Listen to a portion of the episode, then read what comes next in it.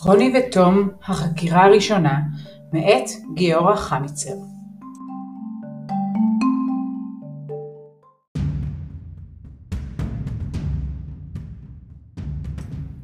לפני שמתחילים אם מישהו היה מספר לי את סיפורם של רוני ותום, שני ילדים רגילים שהפכו לצמד הבלשים המוצלח ביותר בעיר, כזה שמסוגל לפענח תעלומות שהמשטרה בעצמה כבר התייאשה מהן, לא הייתי מאמין לאף מילה.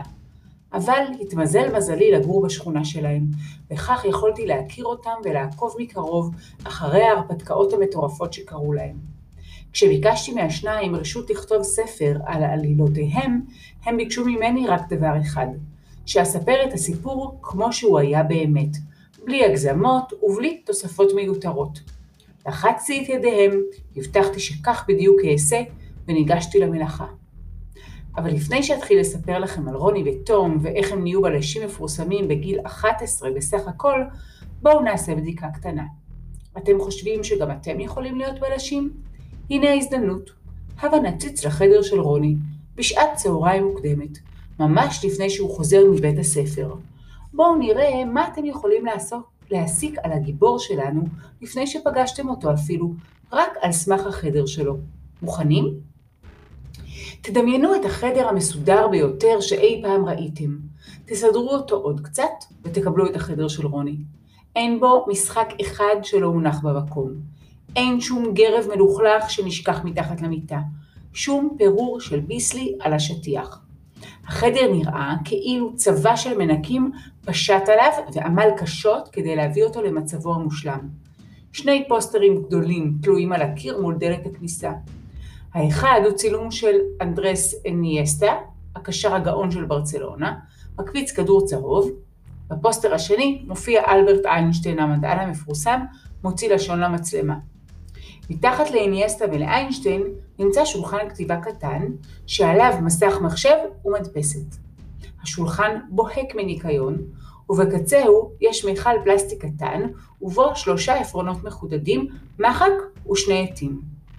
על הקיר ליד המיכל תלוי לוח שעם שאליו מוצמד דף מודפס, שהכותרת שלו היא מטלות שבועיות, 18 עד 24 ל-11. יום ראשון, 18 ל-11, חוג כדורגל, עבודה בגיאוגרפיה, לשים בתיק ספר ספרייה למחר. יום שני, 19 ב-11, טקוונדו, לא לשכוח להגיד לסבא יאיר מזל טוב. יום שלישי, 20 ל-11, צופים. יום רביעי, 21 ל-11, חוג שחמט, להתכונן למבחן בתנ"ך. יום חמישי, ה-22 ל-11, תחרות קפוארה. יום שישי, 23 ל-11, צופים, קניות לטיול. שבת, 24 ל-11, טיול משפחתי לעין הוד. על השידה שליד המיטה עומדת תמונה ממוסגרת של כל המשפחה.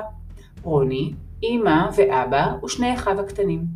התמונה צולמה בשנה שעברה בטיול בגליל העליון, וכולם מביטים על המצלמה בחיוך ומושיטים קדימה אגודל זקור שאומר הכל מעולה.